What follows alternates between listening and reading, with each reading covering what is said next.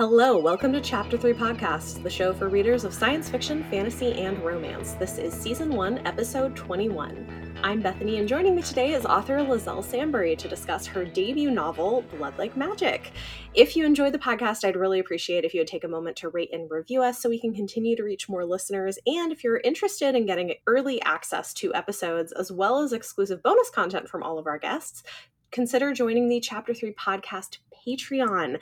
Huge thanks to all of our supporting patrons, including our world-expanding patron, Trina. You make this possible. A bit of housekeeping before we get going tonight. First, the On My Radar segment, where I share upcoming book releases, is going to be moving to the end of each episode. We're going to try this out and see how it goes. It's not going away. We're just going to try changing where it goes in the show. Also, stay tuned for information about Season two coming soon. I'm planning to do some sets of episodes about books in particular series, which should be, I think, fun. We'll see how that goes. One of which is going to be the Broken Earth trilogy by N K. Jemisin, which I'm rereading, and I'm very excited for it. I love the series. Very excited to do a deep dive with all of you. More info to come. With that said, I am very pleased to introduce to you today's guest. Lizelle Sambury is a Trinidadian Canadian author who grew up in Toronto, and her debut novel, Blood Like Magic, just released in June. She describes her writing as messy Black girls in fantasy situations and also has a YouTube channel where she shares writing tips and documents her publishing journey. I originally met Lizelle at BookNet Fest, which is a small little convention for content creators in the book space.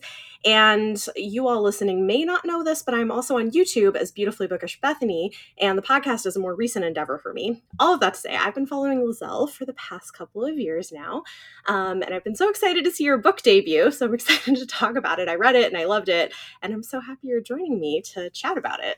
Yay, thanks so much for having me. Yeah, yeah, BookNet Fest feels like so many lifetimes ago now. Yeah, I mean, especially with COVID, it's it it, it kind of was. Yeah.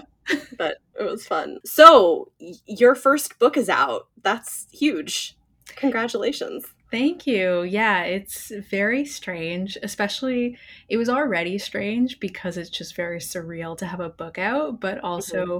It's been kind of weird in COVID because where I live, we've been yeah. in lockdown the whole time. So I haven't actually oh. gone to see the book in a bookstore, but it's been fun. Friends have been sending me videos and like photos and stuff. Um, And so that's been exciting. And I just announced uh, that uh, Blood Like Magic is the July Indigo staff pick of the month. So ah, congratulations. Thank you. So I'm very excited. In July, I'm going to be going in tr- to Toronto now that I'm fully vaccinated. So I'm very excited to go into bookstores and see it. I love it. That's exciting. Yeah. And I did want to ask you about it. What has your debut been experience been like so far? It hasn't been very long, but how, how has that been? I mean, I know it's got to be a little weird with, again, being in lockdown with COVID, but still exciting. Yeah, definitely super exciting. And it's been so, such a positive experience for me. Um, I've been really like fortunate um, with my publisher and with all the support I've gotten from people um, just being excited about the book and talking about the book. And yeah, it's been honestly really, really positive. And I know it's not kind of the ideal situation because of right. lockdown, um, but I think the twenty twenty debuts really paved the way for twenty twenty-one. Like once mm. twenty twenty-one came, like pretty much everyone was set up with this is how we do online events and like this is how mm-hmm. we pivot our marketing. And so it felt very much like there was already kind of an established way to go about things. So mm-hmm. that was helpful. And then also because I'm in Canada and so much of publishing is like centered in the U S, and of course my publisher is a U S publisher, there are, I think, certain opportunities that may not have been available otherwise um, if they weren't online, because it may have required me to kind of travel to the U S, which I may not have always been able to do in certain mm. circumstances. So it's definitely like uh, not the usual of mm. an author debuting, but I've been able to still have a really positive experience. Like, I don't think I want to be looking back on this, you know, years from now and crying to myself about it. It's like, I think it was still a really great time, and I still have more books coming out. So it's not like yeah. I'm never going to be able to have that experience. Right. Yeah, absolutely. Which we will get to that too, because I'm excited to see kind of what you have coming next. But, um, That's good to hear. I'm glad it's been fun. We all are like very familiar with Zoom and all of the things after the last year or so. Yeah. That's cool. So I, for anybody listening who doesn't know about your book, know what it is, what's your kind of quick pitch of like, what is Blood Like Magic? Why might they want to pick it up? Yes. So Blood Like Magic is about a family of Black witches living in a near future Toronto, and in particular, sixteen-year-old Voya Thomas, who's given the impossible task of either killing her first love or losing her family's magic forever. Yep. It's a good, it's it's very it's a good hook. It's, like, it's very dramatic. I love yeah, it, it definitely yeah. is. Yeah. Um, one of the things that I think is really fun about it is that it is this kind of blend of some, you know, near future, but yeah, but it's still, it has like some sci-fi elements plus fantasy, plus sometimes you kind of veer a little bit into horror, which is why I was not shocked to that, you know, knowing that you're writing horror. I was like, yeah, I see that. yeah. Yeah, absolutely. I think that definitely comes through. And there have been some people who like know that I write horror and they're like, yeah, I could I could tell. There were some things yeah. in there where I was like, yeah, I get it. Yeah. Yep. That was definitely how I felt. I was like, I see this. Yes. Okay, cool. Makes sense. Um, which I think is I think is really fun. I always love seeing those kinds of genre blends. I think it's interesting. So I I, I have a lot of questions about various things. I have, like, I've made a list. We'll see what we can get to. we can get to. Um, but I do want to ask you a little bit about some different pieces of your world building. So, like, there's the magic piece of it, but mm-hmm. there's also this near future side of it, which I thought what you did there was so interesting um, because it's like a better version of the world than what we have now. Still not perfect, but a lot of things are improved. And I thought some of the ideas you had there were really interesting. I'd love to hear your thoughts on like where those came from, how you approached doing all of that. I mean, I think one example of this is you have legislated affordable housing to help with gentrification and things like that. I just think it was, I, I thought that was so fascinating. Yeah, I think when I was deciding how things were going to be different, I was very much thinking about what we already had and what to me felt conceivable to change in the future. Um, and, you know, things like Toronto, like there is a very big issue with housing. Even people who are middle class cannot really afford to live in that city. Um, and so I kind of try to think of, okay, what might be the government type solution to that and would that happen? And so in that case, it's a little bit of gray, like there's affordable housing in certain places, but also mm-hmm. there are people who will kind of fake their way in and they'll move money around and they'll make it seem like they have less money than they do so that they can get right. into that housing. And to me, that's kind of the edge of realism I try to skate on, even with things like, you know, police violence um, against Black people. I'm talking about, you know, now there are consequences. So the cop shoots someone, shoots a Black person, and yeah, one hundred percent they're going to get murder charges, but mm. they keep doing it. And the yeah. instinct to not incite that violence in the first place hasn't gone away. Um, right. And so that's really how I was thinking about things in the future. I think some things are certainly things that I think we're on the way to. Like, I do think a lot of people are very aware of people's pronouns and trying to get people's pronouns correct.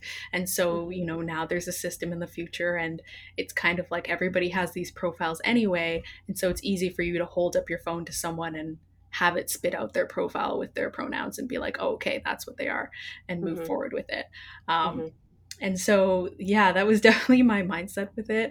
Um, and we did have to scale the back book a the book back timeline wise a little bit. It was actually originally set in twenty ninety-nine. Um, oh. And my editor was like, some of these don't seem far enough in the future. And I was like, that's fair. And so we scaled it back. Um, it was mostly the cars. I had them driving cars and she was like, but they're self-driving cars already. Why wouldn't they yeah. just have self-driving cars? And I was like, okay, that's legitimate. I understand that. That's a fair point. Yes. Yeah. I was like, yeah. true. I was like, they're self-driving cars. They're still going to be auto Squad One is still killing people, but, you know, people are on the road in Teslas that do have, you know, those sorts of functions. So yeah. It's just like pushing it forward, like, okay, now it's affordable for everyone. And like pretty much everyone can have that. And, you know, the Ubers are driven by self-driving cars, because I just imagine a company like Uber would, as fast as they could, get rid of people. I mean, yes. Right? Like, is that good or bad? I don't know, but like, yes, that's yeah, yeah one hundred percent. Yeah. yeah. I think it's re- I think it's really interesting, because I was like, yeah, okay, okay. This is like, I can see where this goes. That's that's that's cool. Okay, so the other piece of this is you have this magic system, which again is really interesting. It's like, which magic? There's so much. There's so much to it. So I'm going to let you kind of ex- explain it. I thought it was it was really interesting, and all the different families and the ancestors. Like, there was so much tied into it. Yeah, the magic system really built over time, because when I started, I started with simple rules. And the rule was you had to bleed to cast spells. And if mm. you didn't, you could use your gift. And everybody would have their own gift, ranging from things that are laughable to things that are considered very powerful and impressive. Um, mm-hmm. And then it was kind of just like every revision I did, I layered on something different. So I was like, okay, they need a ceremony to go through, because that's why she's in this bath. It's the beginning of this ceremony to come into your powers as a witch. And okay, now you have to make a choice between these two items. And mm-hmm. I'm going to have your ancestor be the person that gives this task to you. So everybody, that's how they connect to their ancestor. They're all given this task. If they pass, the ancestor gives them a gift. Um, and if they don't, they don't get magic. They don't get to become a witch. Um, mm-hmm. And then it was like thinking about all the things that bounce off like from that. Like, yeah. okay, so what would it be like if you didn't become a witch? How would that change the dynamics of your family? Or what if you got a really crappy gift? Like, how would that change the dynamics of your family and mm-hmm. like how your family is seen by other people? And it was a lot of like, layer upon layer upon layer um because when I first wrote the book, I did basically discovery wrote it, so I did not have those things in place. Those were things that I had to keep adding and figuring out as time went on. So like the final product is significantly more complicated than what I set out with. Yeah. Um, because, you know, different things come up, and the more I developed characters, the more I thought of different backgrounds and things like that. Like in developing this ca- connection between Voya and her ancestor, that's when I developed, okay, the ancestors are picking people because they feel that they have something to teach them. Um, mm. And that's what the task is. It's not just something random. The purpose is to teach them something. And right. then that was like tweak everything all around. But the extra complication, I guess, of the magic is the connection also with genetics and with that. Yes, that was so connection. Interesting. Oh, I love yeah. that. I was like, so that there was like a biological biological component to the functioning of magic. I was like, that's really interesting. Yeah, and I love that. And that came about mostly because I was really worried. I had heard that publishing didn't like genre blends, and I was worried that if they were not blended so like that they could never be separated, that mm-hmm. I would query an agent and they would say, why don't we just take out the sci-fi? And I mm. absolutely didn't want that to happen. And so I became yeah. very paranoid, and I blended them as much as possible. And so, you know, witches can kind of, when they get their gifts, their genes change mm-hmm. um, and that to reflect and to deal with this new power that they're going to have. And so, you know, you have some witches who kind of have more access to genetic data that are going to try and guess what their gift can be. Um, but also there's a genetic component to how the gifts are being passed down. And there's this, you know, a thing that comes up later that is genetically based that threatens magic that they then have to try and fix. And I loved kind of making sure that I had this component that would force them to interact with the technology and to interact mm. with the future and to be affected by advances like genetic yeah. manipulation. Which I think is really cool, because like that's not something you always see, but that's always what I wonder Because you would think that in a modern or futuristic setting, if somebody has magic, like somebody's going to want to study it, you know, like somebody's going to want to figure out like what exactly is going on here. And I also, I've got to say, I love it too, because we don't get a lot of great sci-fi stuff in Y A, partly because I think like, don't always know how to market it. Mm-hmm. Yeah. Um, so that was why I so feared them telling me yeah. to take out the sci-fi, because it was like publishing's having a moment where they like are afraid of sci-fi and they're yeah. afraid of how to market it and think that it's gonna flop. And I was like, if I don't have a solid reason for why this sci-fi is in here, they're gonna chuck it out. Well, I um, love it. I'm glad you did it. Yeah, great. I'm very happy with it. I'm very, very glad that I did that, because it ended up being more fun too. It was just mm-hmm. like, it was an interesting way to explore it. Yeah.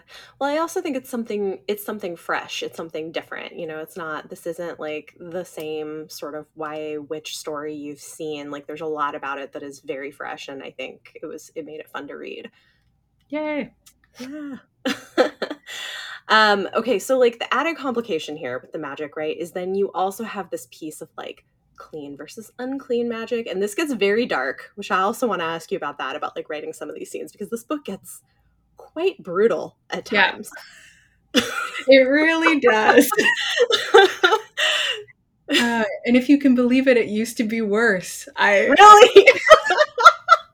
Wow. I scaled things back. Uh, oh my gosh. Yeah, I scaled things back because it uh, made things difficult. This is, see, and this is why, like, you saying you're writing horror, I'm, like, not shocked.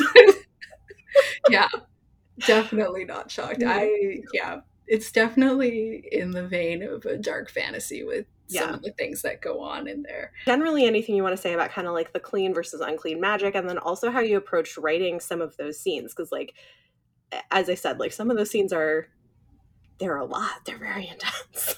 Yes. Okay, so so yeah, there's this the pure versus impure magic, and pure versus imp- impure that's okay yeah. yes and Thank what you.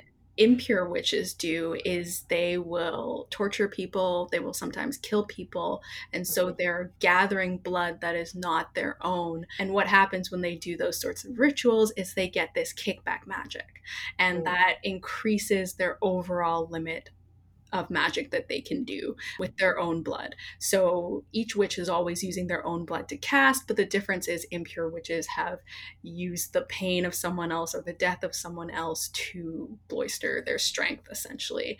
And so that creates complications in the community, because some people are very much like, oh my gosh, that's wrong, you shouldn't be torturing or killing people, that's terrible.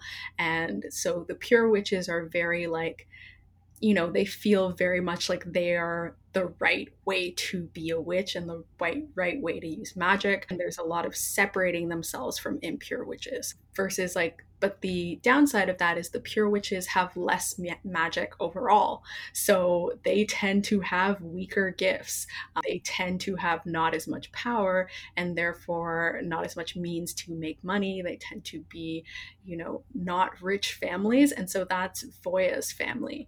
And mm-hmm. to me, like that division was a big part of the inter-community conflict. And to me, it's just natural that inside of communities, you have your own different sorts of conflict. You know, even in real life, in the Black community, you have certain conflicts, like you have colorism, you have different people have different feelings about, you know, you should only be dating Black people, or you should not be dating right. people outside of your race, and things like that, that cause a lot of friction.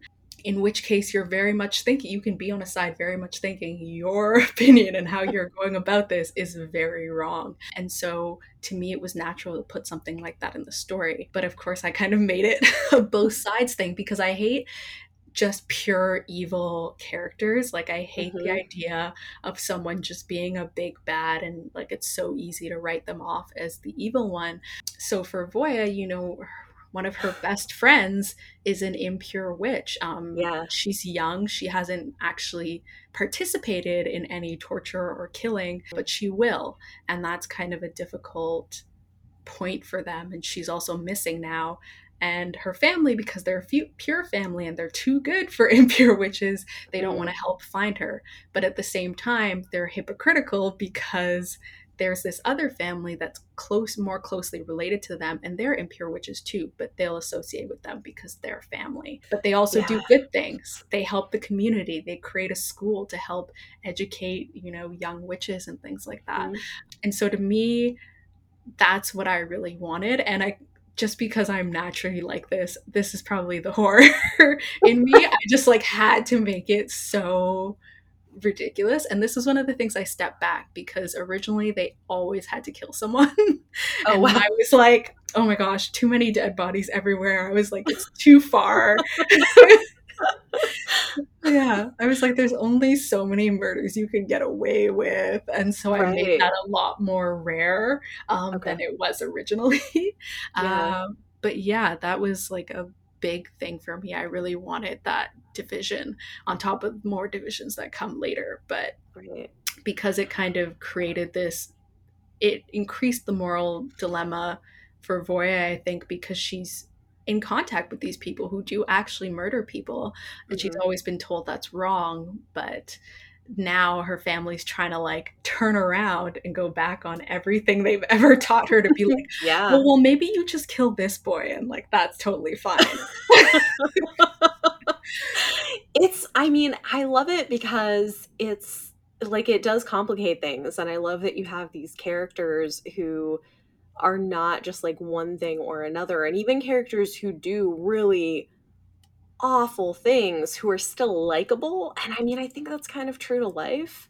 Yeah, you I know? agree. That's what I think. And I think it's a lot more interesting to me to write and to read. Like when someone's like pure, like Disney villain evil, I mm. just don't understand.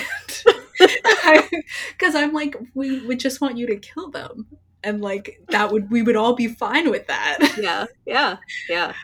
No, it's great. I, I, I think it's that that was very good, very interesting. Okay, so you, you've got these like really intense, sort of brutal horror-ish scenes, but then you also have these food descriptions that made me so hungry. So it's like a little bit of everything, but I would love to hear about kind of that. Like where, I mean, like I'm assuming you must cook, because seriously, like some of these like recipes, I was like, this sounds really good. I need this. Yes. Yeah, I do cook. And, you know, I grew up, that's how I connected to, you know, Trinidadian culture was mm-hmm. cooking, and my grandpa cooking for us, and like going to Caravana and eating those foods, and going to the roti shop and eating all those, going to the West India store. And I've always been mm-hmm. a person that's been very food focused. So uh, again, like not surprised reading the book. Yeah. Like, I love it. Yeah. So those things were important to me, and it was so fun for me to also like share those, you know, those pieces of my culture that I, mm-hmm. you know, rarely read in books or rarely see in books. It was super fun to like put that in, and like, you know, not only imagine like people discovering like new foods that they can try, but like people who are part of that culture, like seeing something and being like, oh my God, I eat that all the time. Or, you mm-hmm. know, my family cooks that all the time. Yeah. Um, all these like, and I feel like to me, I need those like happy, light, fluffy moments to balance out the like really brutal horror moments, because I mm-hmm. think those are fun too. But yeah. I can be you need lot. you can't have that all the time. Yeah, yeah, yeah. Yeah, I know not everyone is as jazzed to read about stabbings and beheadings as I am. Shockingly. Yes. Love it. So it's nice to have those things too. And to me, it's like those like horror moments are so much pain, and so much pain for the characters, and like can be painful for people reading as well. And so I like need those light moments in between yeah. to like bring in the joy, because at the end of the day, like I want this to be like a fun urban fantasy. Um, yeah. So it's not all like doom and gloom and yeah. Yeah. I mean, I feel like you achieved that balance pretty well. I think it's, it's definitely fun. So I guess question and then maybe suggestion, depending, like it says book one, is there going to be, do we know, is there going to be another book in this series world? Yes. Possibly? So there is a sequel. I'm actually okay. working on it now. I'm doing my first, ah. my second edit with my editor. Um, that's and that's going to be the series conclusion. So it's okay. a duology. So I have a suggestion for you. If you were, I, I had a thought, like if you were thinking of some kind of a pre-order campaign for the second book, you could consider doing like a digital recipe book. Oh, yeah, that would be cool. I'm just saying, you know, I think that would be fun. Yeah, that would be cool. I'd have to like think of how to tweak recipes. I use like so many of other people's recipes so that I struggle because I'm like, I don't want to steal their recipe, but that would be fun yeah. to even like partner with someone that like yeah, yeah, regularly and, like, cooks those foods. Mm-hmm. Just a thought for you, you know. Yeah. Then we could all cook the food you're describing. Yes. Very true. Yeah, yeah. Um, okay, so kind of like pivoting to some some other things. This book is a lot about family. Voya, her family, they all live together. She's got like cousins and siblings and siblings and like complicated family relationships. I mean, even just like her parents are divorced and her dad is remarried and they all live in the same house. Like yeah. just wild. So I would love to hear you talk a little bit about that, approaching that. Like, I'm curious too, like, do you have like siblings or cousins or whatever? Because it, it, it was so interesting to me, like all of the different relationships between the characters. Mm-hmm. Yeah. So I grew up, um, in a big like family. So there were like, I can't even remember the exact number. There were like eight of us in the house living all okay. together um, at its peak. Um, plus sometimes people would visit and there would be more people. Yeah. Um, and I also had three cousins, but they were significantly older than me. They all have like ten years on me. Um, okay. So it was a different sort of dynamic. I was like an extra, extra young little sister. Like I was basically mm. the Eden in that situation. mm-hmm. And so like I just grown up in that house and I loved it. I loved having so many family members around me all the time. Like I would come home from school and like the house would fill up with people. And it's also like those dynamics have always appealed to me, the complicated family mm-hmm. dynamics and things mm-hmm. that like, you know, come out later that you don't know. Like there are things that like, you know, the adults in my family were like, you're too young to know this. And then once I like hit a certain age, they were like, you're basically an adult. And then all these things came out and I was like, wait, all this stuff was happening. Yeah. Um, Yeah. yeah, and of course not to the same level of drama as Voya's yeah, family, right? But, I, but it's I mean, there's great. a lot in her family. Yeah. I was like, what? Okay, so much happening. So much. Um, but I've always really loved that dynamic and like mm. how all those people interact with each other and get along with each other, because it's a lot of people to have in a space, especially depending on like the size of your house. Yeah. Um, and so it was really natural to me to have Voya have that sort of family, to have a really large and a blended family. And I just loved writing all of them. And it was only really when the first, like I had my first beta readers and they were like, wow, these are a lot, this is a lot of characters, but like you've done it well. And I was like, yeah. oh yeah, this is probably a lot of people. It is. Yeah. I mean, I kind of loved it. I, um, Like I also grew up in a pretty large family, and also my grandparents lived with us for a lot of years. And mm-hmm. I have I have five siblings, and so it's it, it was fun. Like to read this, I was like, oh yeah, this is. But then it's obviously it wasn't like so many extended family members in the same way, so it was really interesting to read their relationships. I also thought it was really interesting, and and you know what, this makes sense to me too. Hearing you say that you were kind of like the younger one in the family, because I thought it was so fascinating. We're in Voya's head and she like really values being at home with family and like doesn't want that to change. And she has a, I think it's is it her cousin that, uh, I think, Case? I think her cousin. Yeah. Who mm-hmm. like wants to go off on her own and wants to go and like have her own life and not be there all the time. And I thought that was so interesting because I definitely was, I was the oldest. And so I was the like, I want to go and be in other places. And so it was really interesting to me being in Voya's head, but like, I, I'm just curious, like how much of that is like, you know, your experience of being younger in the family. I don't know. I'm just, I made me wonder. Yeah. I, I don't, it's kind of interesting that to think of it, because I've never really thought of it that much. Um, because yeah, but it's true. I never really thought that much about leaving the house until it was like, you know, they put my computer in uh like a general space so that they could see me. And I was like, people are coming over here and looking over my shoulder when I'm trying to read fan fiction, and I can't have this anymore. That's fair. Yeah. And uh, then me and my mom moved out shortly after okay. that. We moved out when I was like thirteen, but we always lived super close. So I always like came to my grandparents. And then at a certain point, my mom moved even closer. So I would always just like go over to my grandparents' house all the time anyway. Mm-hmm. It was just now I could like go back to my own space. So mm-hmm. I definitely value having your own space. And I wanted to go away for school really desperately, because I was like, I told my mom, I said, if I have to go to U of T, I will cry because I can't, I can't never leave. Yeah. So I get in that, that way, yeah. So in that way, I was like interested in leaving, but I mm-hmm. think I think so much of Voya as someone who like the family is basically like all she has. And that's mm. like all she has going for her. So she's like, of yeah. course we would all stay here and like continue doing exactly right. What like, why, why would you ever want anything to change? Yeah.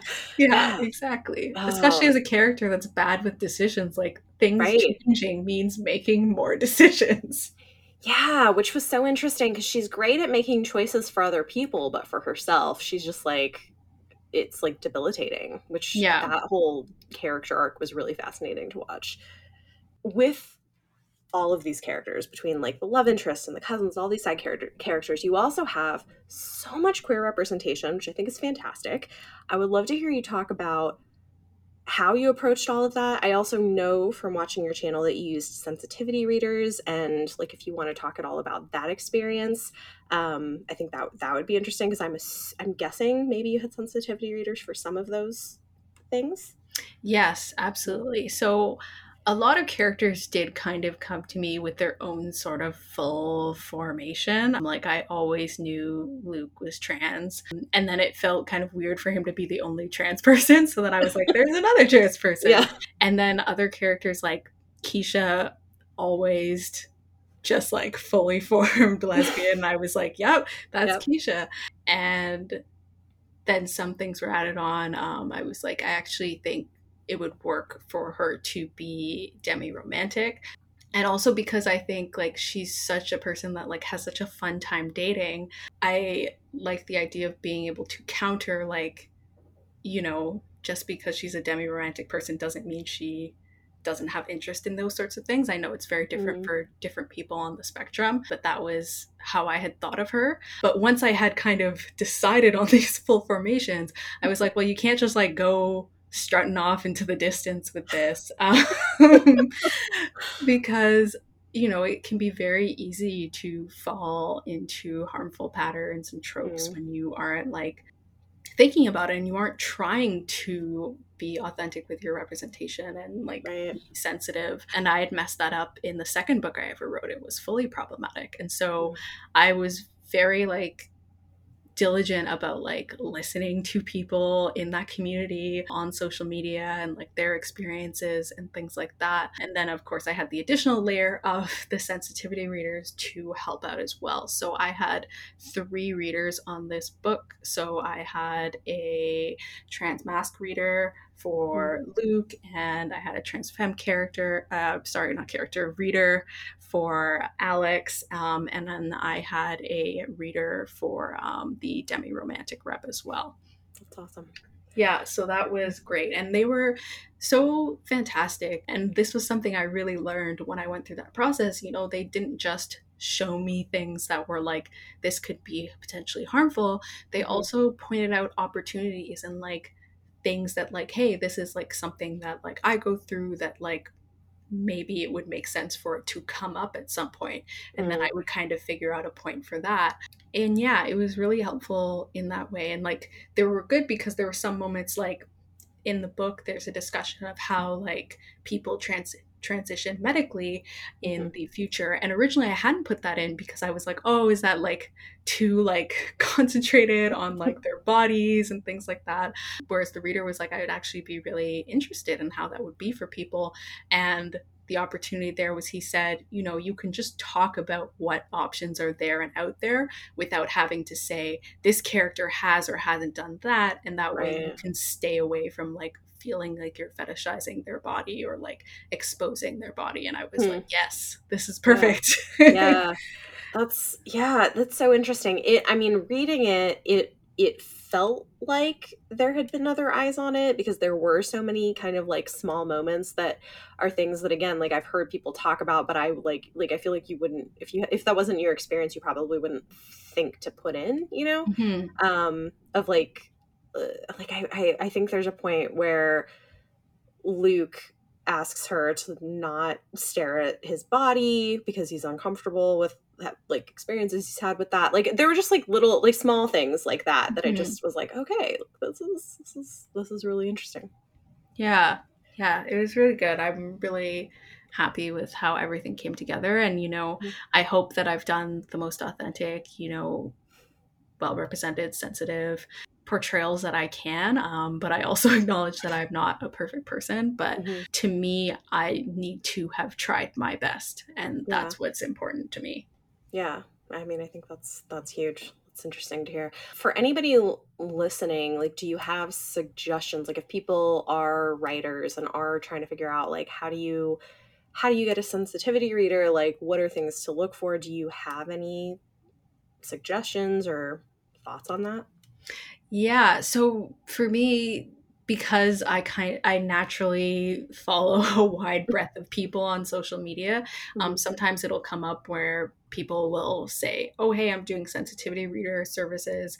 And I'll be like, oh, that person does this. And I'll like note it down for mm-hmm. the future. I'll also search on Twitter, like I'll search sensitivity reader. You can also look, this is a little bit more tricky, but you can look in people's acknowledgements of their mm-hmm. books because sometimes they will list sensitivity readers. Not everyone wants to always be listed as a sensitivity reader. So I made sure I emailed all of mine to be like, how would you like to be referred to in the acknowledgements? Right. Um, but those are some ways. There are also some services that have like a range of sensitivity readers. I know, I think it's called Salt and Sage. They're like one company and they have like twelve sort of like on staff, quote unquote, sensitivity readers that read for all different things. And so they have a profile and it lists for all the different things they read for and says like the rates and that sort of thing. I've also just like a lot of the times I will just ask people word of mouth wise, because then I at least know that someone has worked with them before. Like in the sequel, I wanted a reader for addiction and substance abuse because that plays a bigger role in the second book. And mm. so I kind of asked around for people. I was like, does anyone know of any sensitivity readers that will read for this? And I found someone that way who turned out to be really fantastic.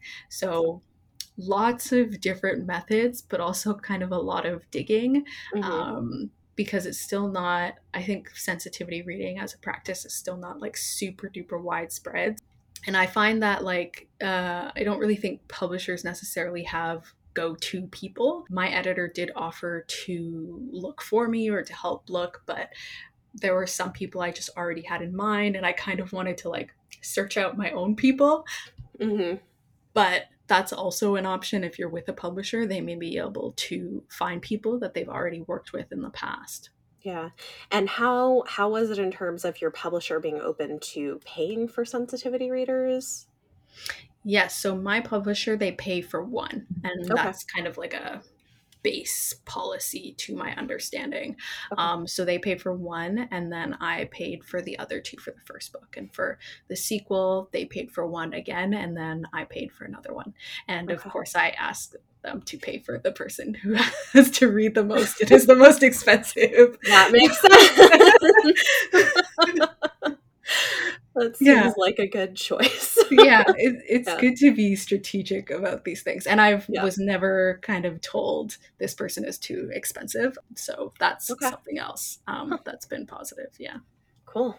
So um, You mentioned that you did like discovery writing for this book, which if you want to explain like a little bit, I mean, maybe you kind of did, but like what that is. And I'd be curious to hear kind of your process of, of writing this and also what that's been like doing it on YouTube. Because I, I mean, you've done, you, you've done a lot of this process with a YouTube channel, which I just think is an interesting way to, to have a journey like this. Yeah, absolutely. So discovery writing is like the new polite way to say pantsing. Um, so there are like plotters and pantsers. So there are mm-hmm. people who plot the books completely beforehand and people who kind of write by the seat of their pants. And so they, mm-hmm. you know, kind of just kind of go in with maybe a way more loose plan or that sort of thing. Um, now we call it discovery writing because pantsing, I guess it like it.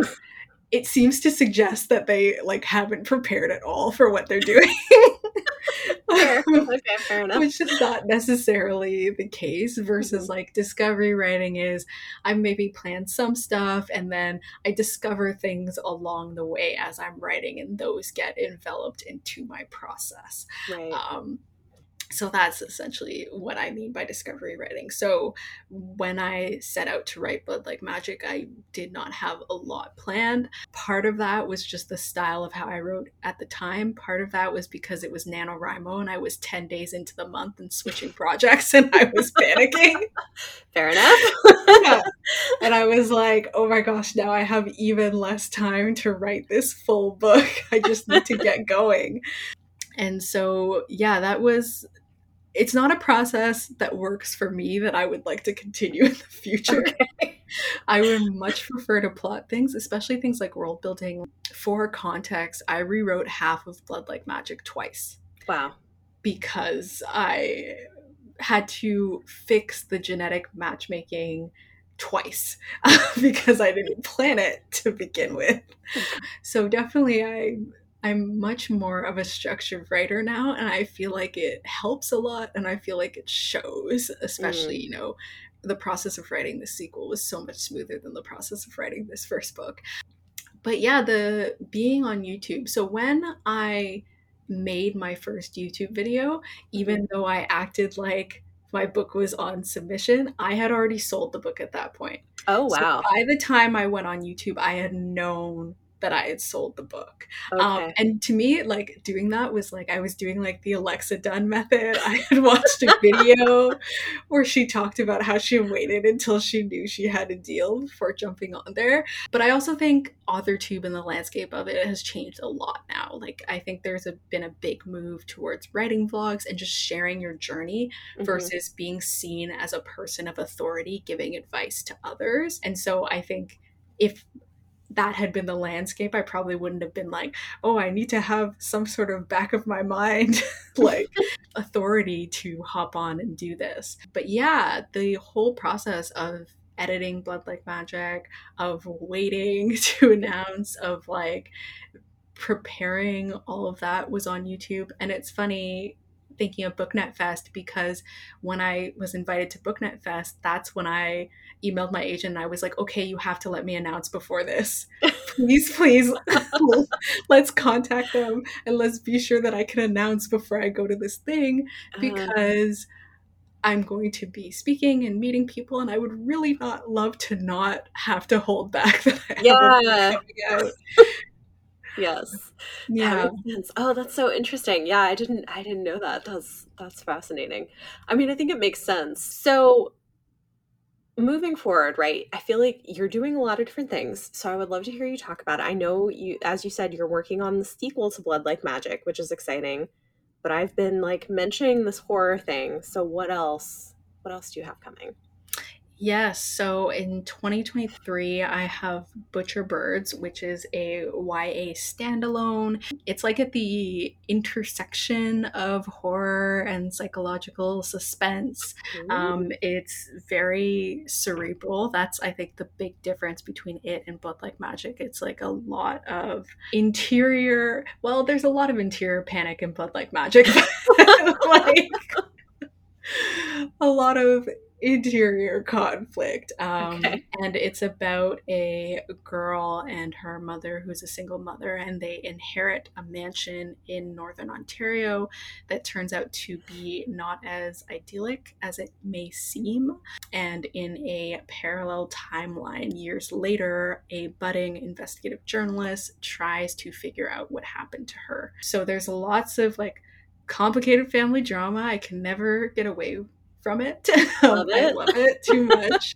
But in this case, it's very concentrated because it's very focused on this mother and single mother and daughter relationship, and like how the daughter gets along with her mother, because they're actually quite isolated from the rest of their family. And the mom has quite a few secrets that come out.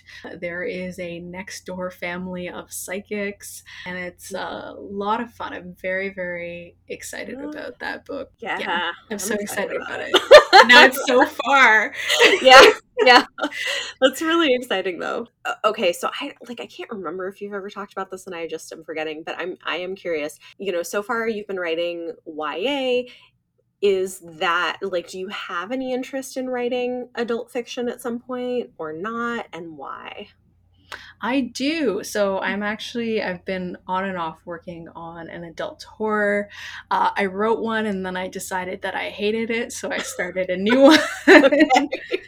Those are the joys of YouTube. I'm like doing your journey and it's like, yeah, I just like hate this book and I'm not going to work on it anymore. I mean, um, if you hate it, then you shouldn't. So it makes sense.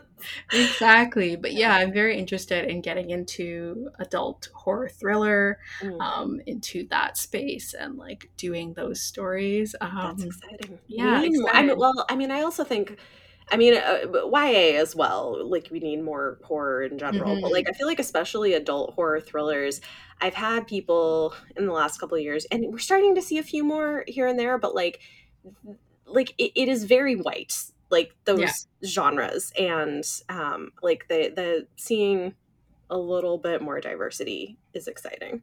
Yeah, so. I definitely agree for sure.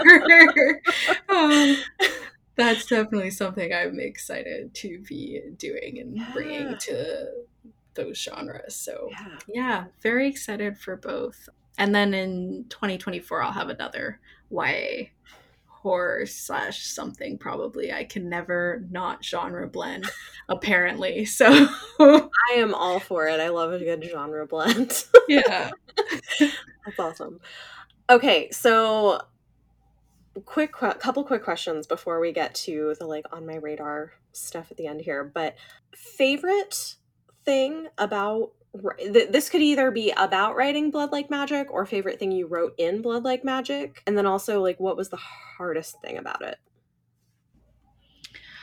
I think my favorite thing about writing Blood Like Magic has always been, like, the family relations and, like, the drama that happens between them. I love, like, those little interactions between the family, like that everybody gets annoyed with Uncle Cathius. He's always going to be annoying.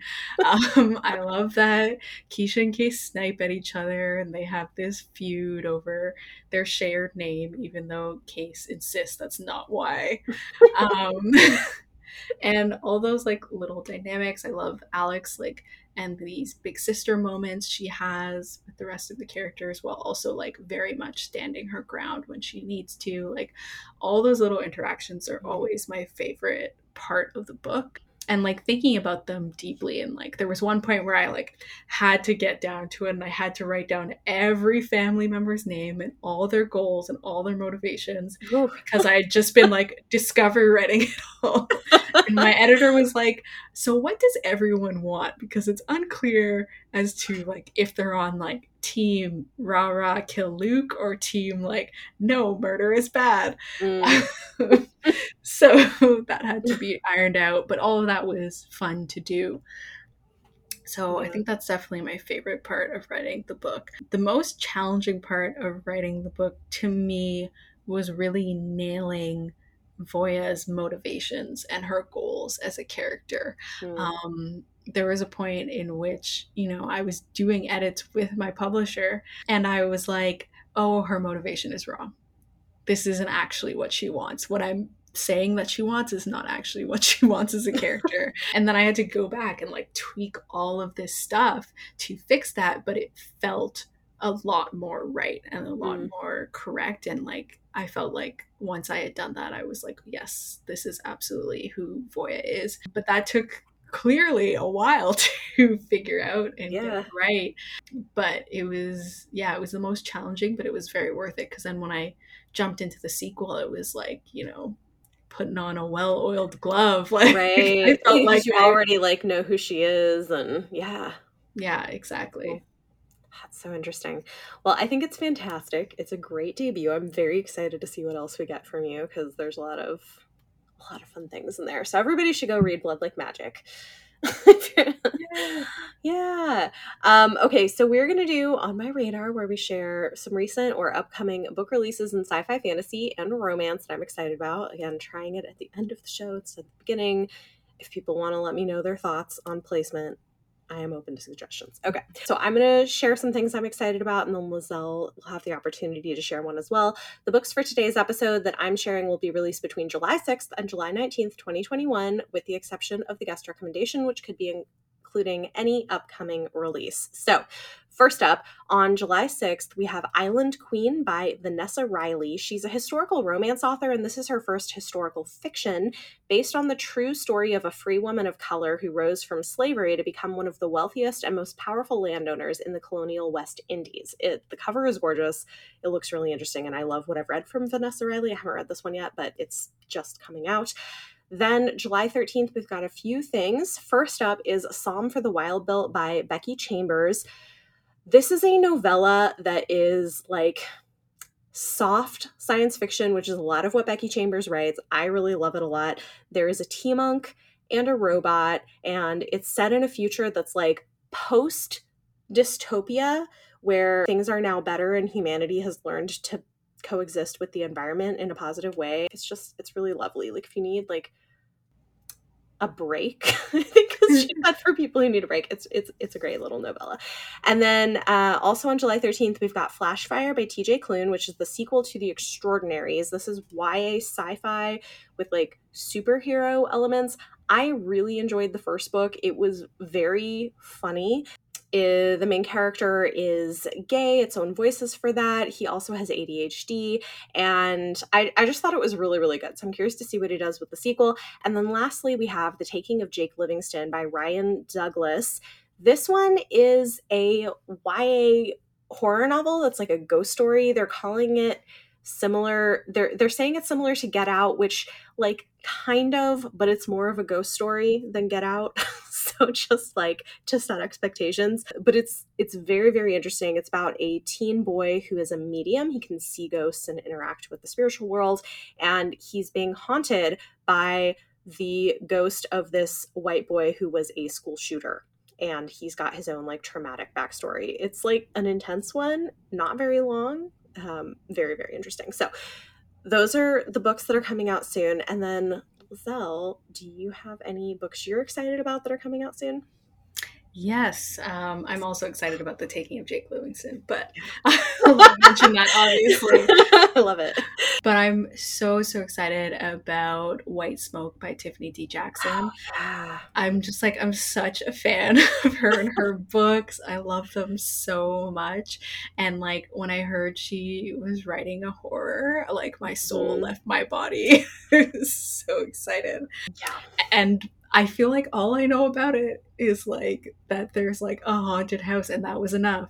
That yeah. was enough for me. I know when I saw the cover and read the description, I was like, yes, adding that yeah. to my wish list. It looks amazing. Yeah. Exactly. One. Another one I'm really excited about is uh, So Many Beginnings by Bethany C. Morrow. Mm-hmm. I just like, I'm so excited to see how she remixes it, because mm-hmm. I read the original Little Women and I, I didn't like it. And I got really, I was very upset about like Annie just like swooping in there and like marrying Lori, even though that had been who her sister was so in love with. I just like, I, I wasn't on board. That's so funny. I so I love Little Women. And for anybody listening, this is a book where she's like we said, remixing Little Women, but with a Black family of sisters, which I'm I'm also very curious to see what she does with it. That's mm-hmm. so funny. I, you know, I think a lot of people felt that way. I didn't as much, but I get it. Like, yeah. I understand. I get the, I get, I understand. Yeah. I also think I read it. I must have read it when I was like nineteen or twenty. So okay. I was okay. the most in my feelings about things. That I... makes a lot of sense. Whereas I think I was like, like eleven when I read it for the first time. Yeah. So I was like, I was, I was not there yet. Yeah. You were like, oh, well, he can marry whoever. It yeah. I was like, whatever. Like, she wants to go live her life. Let her live her life. Oh, I love yeah, that. But funny. Yeah, I'm really excited about that one. And then another one I can't wait for is uh, The Dead in the Dark by Courtney Gould. Um, mm. Like, family of ghost hunters, yes. Sapphic romance, mm-hmm, like, mm-hmm. and that cover, oh, it beautiful. Has everything for beautiful. Me. I'm so excited. I love it. Yeah, that one I'm planning on reading. I have an early copy of it, so I'm going to be reading that this month. I'm very excited. So, yeah, well, okay. I have. Yeah. you. It will be coming. I actually, okay, so this is like not on my list, but I, for you, uh, because we're talking, I'm reading a book right now that I, I'm really into and I feel like maybe you should check out too. It's Small Favors by Erin Craig. Oh yeah. I've been like seeing the like little teasers because I follow yeah. her on Instagram. I've been okay. seeing little teasers. Okay. And I thought it was like, I don't know what I thought the book was. I was judging based only off cover. And then I heard it was like creepy and I was it's, like, wait, what? Yeah. Oh yeah. it's it's creepy. I mean, it's like it's like a slow burn horror novel. I'm halfway through it right now and I'm so into it. It's oh. yeah, it's really interesting. It's a lot of like small town secrets, but like creepy mystical things happen. Like there, it, I think I think you might enjoy it. It's I love that. Like, I would give it a try. It's, it's I'm gonna uh, have to pre-order. Yeah. It's like quiet horror. Yeah, I love town, that. Like, yeah, yeah, it's great. I love all the different types of horror. I like mm-hmm. being able to like read a mix of it, which is funny because actually before I wrote my horror, I did not read any horror at all. I only watched horror movies. Oh, interesting. And, And then I was like, oh no, I'm writing this. I should read some of these. Yes. Yeah. But yeah.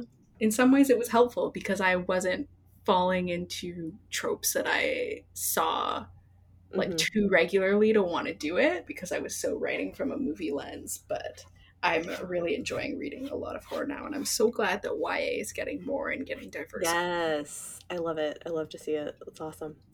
Cool. Well, thank you so much for joining me. This has been a lot of fun. Yeah, thanks for having me. This Definitely. Was great. Yeah. Uh, go check out Lizelle's book. And again, this has been Chapter three Podcast. I'm your host, Bethany. You can follow us on Twitter at Chapter three Podcast, on TikTok now, newly on at Chapter three Podcast, on Instagram. Um, you can find me on YouTube at Beautifully Bookish Bethany talking about books. And uh, the next episode is going to be available in two weeks. And this episode's bonus content will be available to patrons in the next few days. Thanks for listening.